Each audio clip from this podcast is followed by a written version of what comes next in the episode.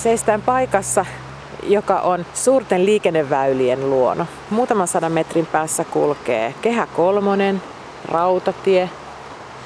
Ja nyt täällä ollaan rakentamassa ohitustietä, mutta tästä ei tule ihan mikä tahansa ohitustie. No joo, ei, ei ehkä semmonen, mikä ensimmäinen mielikuva tuli tuosta, että kyllä tässä rakennetaan nyt tämmöistä nousukaloille tämmöistä kalaporrasta ja kieltämättä jo aika kiva mielikuva annat tuossa, että kehä kolmonen näkyy ja myös rantarata, että mutta täällä piilossa on kiva paikka ja toivottavasti saadaan tähän hyvä paikka tuota nousukaloon.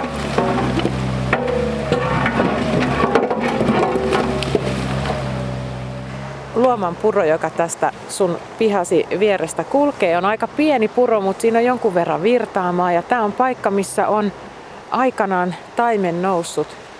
Minkälaisia toiveita sulla olisi tulevaisuuden suhteen näistä vaelluskaloista, että mitkä kalat olisi tervetulleita?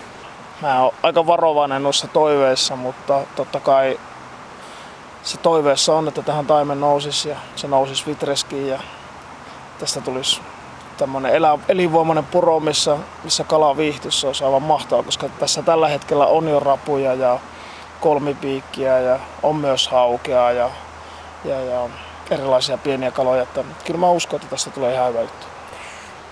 Luoman puro, eli tämä Bubex Becken, alkaa tuolta Vitreskijärvestä muutaman kilometrin päästä ja laskee Espoonlahteen, tai täällä sitä kutsutaan Luomanlahdeksi. Joo.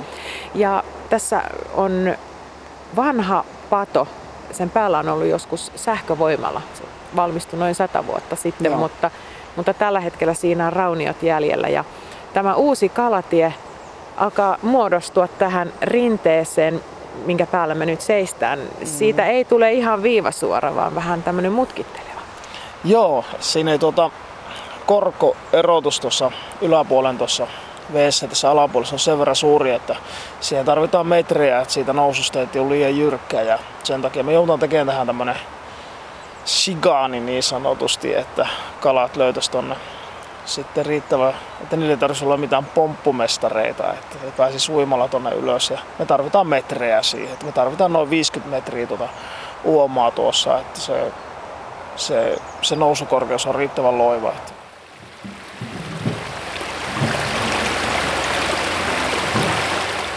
Harri Aulaskari, sä olet Uudenmaan elyn erikoissuunnittelija. Täällä on ollut aikanaan aika rikas kalakanta. Minkälainen merkitys tällä ohitusuomalla nyt saattaisi olla sitten kalakantojen elpymiseen? Uskallan sanoa, että iso vaikutus, koska tämä pato on nyt tässä purossa ainoa vaelluseste, niin kuin täysin totaalinen vaelluseste nimenomaan taimenen kannalta – ja, ja kun tässä padon alapuolella ei ole oikeastaan kunnollisia lisääntymisalueita ollut, niin on tietysti selvää, että silloin ei ole myöskään taimenella ollut tässä eliolosuhteita, mutta tämän padon yläpuolella on sitten runsaasti hyviä elinalueita ja lisääntymisalueita. Ja nyt kun tämä pato poistuu ja vaelluseste poistuu, niin, niin sen jälkeen tämä koko vesistö on käytettävissä sitten kaloilla lisääntymisalueena ja silloin sillä on varmasti positiivinen vaikutus. Eikä vain pelkästään kalojen kannalta, vaan ihan joki ekologia ja sen monimuotoisuuden kannalta, niin erittäin merkittävä vaikutus. Luomanpuron yläjuoksulla oli aikanaan vielä 2000-luvulla taimenta. Sitten tuli lämpimät kesät ja kuivuutta ja ne katos ne taimenet sieltä. Kuinka paljon luonnonvoimat vaikuttavat kaloihin tämmöisissä pienissä puroissa, niin kuin tämä luomanpurokin on?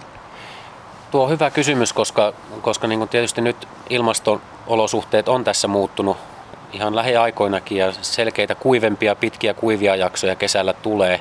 Ja näillä on sitten tämmöisissä pienissä uomissa ja puroissa on erityisen suuri vaikutus, koska sitten kun on pitkä kuiva jakso, vettä on vähän, vedet lämpenee aika paljon ja erityisesti lohikalat esimerkiksi on sen korkean lämpötilan sietokyvyn kannalta aika, aika huonoja, niin, niin jos ei ole sitten riittävästi vettä ja riittävän viileitä vettä, niin näissä pienissä vuomissa ne on ensimmäisenä riskissä tietysti silloin. Jos puhutaan koko uudesta maasta, onko siellä tämmöisiä luomanpuron kaltaisia uomia paljonkin, missä, jotka tarvitsevat kunnostusta? Kyllä on. Uudenmaan alueelta esimerkiksi tähän Suomenlahteen laskevia puroja, niin siellä on, siellä on lukuisa joukko sen tyyppisiä tämmöisiä pienempiä valuma-alueita, mistä vettä, vettä tulee puroja pitkin suoraan mereen, niin näissä on kyllä potentiaalia erittäin paljon sitten siihen, että pienilläkin kunnostustöillä pystytään saamaan sitten merkittäviä vaikutuksia aikaan. Ei pelkästään tosiaan näiden isojen jokien osalta, vaan nämä pienet uomot on yhtä tärkeitä ja monesti erityisesti taimen, taimenen kannalta nämä pienet uomat on niitä erittäin tärkeitä, koska niissä on vähemmän kilpailua ja ne toimii semmoisena lasten tarhoina, voisi sanoa taimenelle. Minkälaisia muita kalalajeja kuin taimenta tänne voisi olla odotettavissa sitten, kun tämä uoma alkaa toimia niin kuin sitä on nyt suunniteltu? Siika on yksi sellainen, joka hakeutuu tietysti lisääntymään myös syksyllä näihin jokiin ja puroihin. Mankinjoki, Espoonjoki, molemmat on sellaisia, joissa siika lisääntyy jo nyt.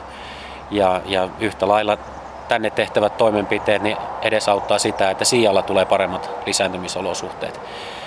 Sitten tietysti on, on lajeja, vimpa, särkikala, joka lisääntyy sitten myös näissä pienissä joissa ja puroissa. Ja voi sanoa nyt sitten niin kuin useat kalalajit on siitä sellaisia, jotka hyötyy sitten tämän tyyppistä toimenpiteistä. Tulee sitä lisää sitä elinaluetta, kasvualuetta, lisääntymisaluetta.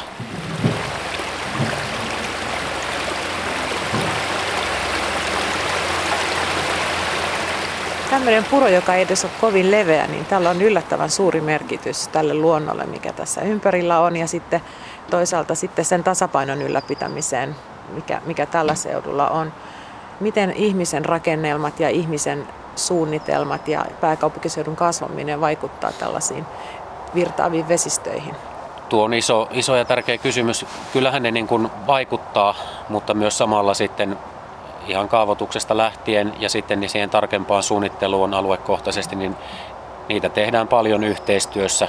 Siinä esimerkiksi justiin ely kunnilla on, on sitten iso rooli myös niin turvata se ympäristön tilan säilyminen hyvänä ja, ja tunnistaa ne tärkeät luontokohteet ja arvokkaat alueet sitten, että, että molemmat asiat voidaan sitten viedä eteenpäin. Että kasvu, kasvu ja, ja rakentamistarve on olemassa ja se on selkeä, mutta, mutta sitten se, että ne kulkee käsi kädessä, niin se on se tärkeä asia ja sitä yhteistyötä pyritään koko ajan lisäämään ja kasvattamaan.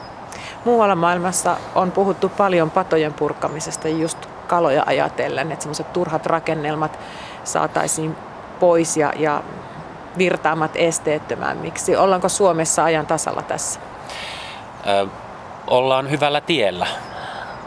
Meillä on paljon vielä, vielä sillä saralla kehitettävää, mutta on, ollaan myös paljon sitten, jos kansainvälisesti mitataan ja ajatellaan, niin ollaan myös monissa asioissa tehty jo. Ollaan sillä kärkipäässä sillä tavalla kuitenkin, että on, on hankkeita ja kohteita, joissa patoja on purettu. Meillä on kuitenkin paljon vielä sellaisia patoja, joiden merkitys on hävinnyt tässä vuosien varrella ja niissä sitten käydään paljon keskustelua sitä, että mitä jatkossa voidaan tehdä. Tarve on tosiaan ilmenee, mutta hyvällä tiellä ollaan sinne suuntaan. Harri Aulaskari, kuinka paljon tämmöisellä tavallisen ihmisen aktiivisuudella voidaan saada aikaan ja mitä mieltä sä olet tästä Marko Vähäkuopuksen projektista? Tämä on äärimmäisen hieno, hieno hanke. Tässä pohjalla on kyläyhdistyksen ja WWFn ely maanomistajan kunnan yhteistyötä, missä ollaan mietitty ensin, että mitkä on ne tärkeät kohteet, mitä täällä pitää tehdä ja sen jälkeen tunnistettiin tämä ihan ykköskorin kohteeksi, kun voisi sanoa näin.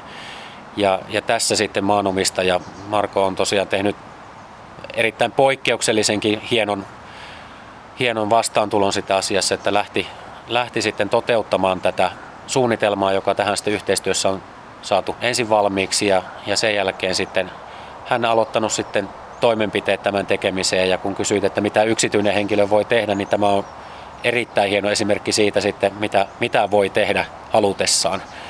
Eli kyllä jokainen yksilönä pystyy tekemään, on, on se sitten pienempiä talkookunnostuksia, mihin voi osallistua, tai, tai sitten jos on mahdollisuuksia tehdä tällaisia asioita, niin tässä mittakaavassa, niin, niin nostan hattua korkealle tämän, tämän tyyppisestä aktiivisuudesta, koska tällä on todella iso vaikutus sitten tämän koko puron elinvoimaisuudelle.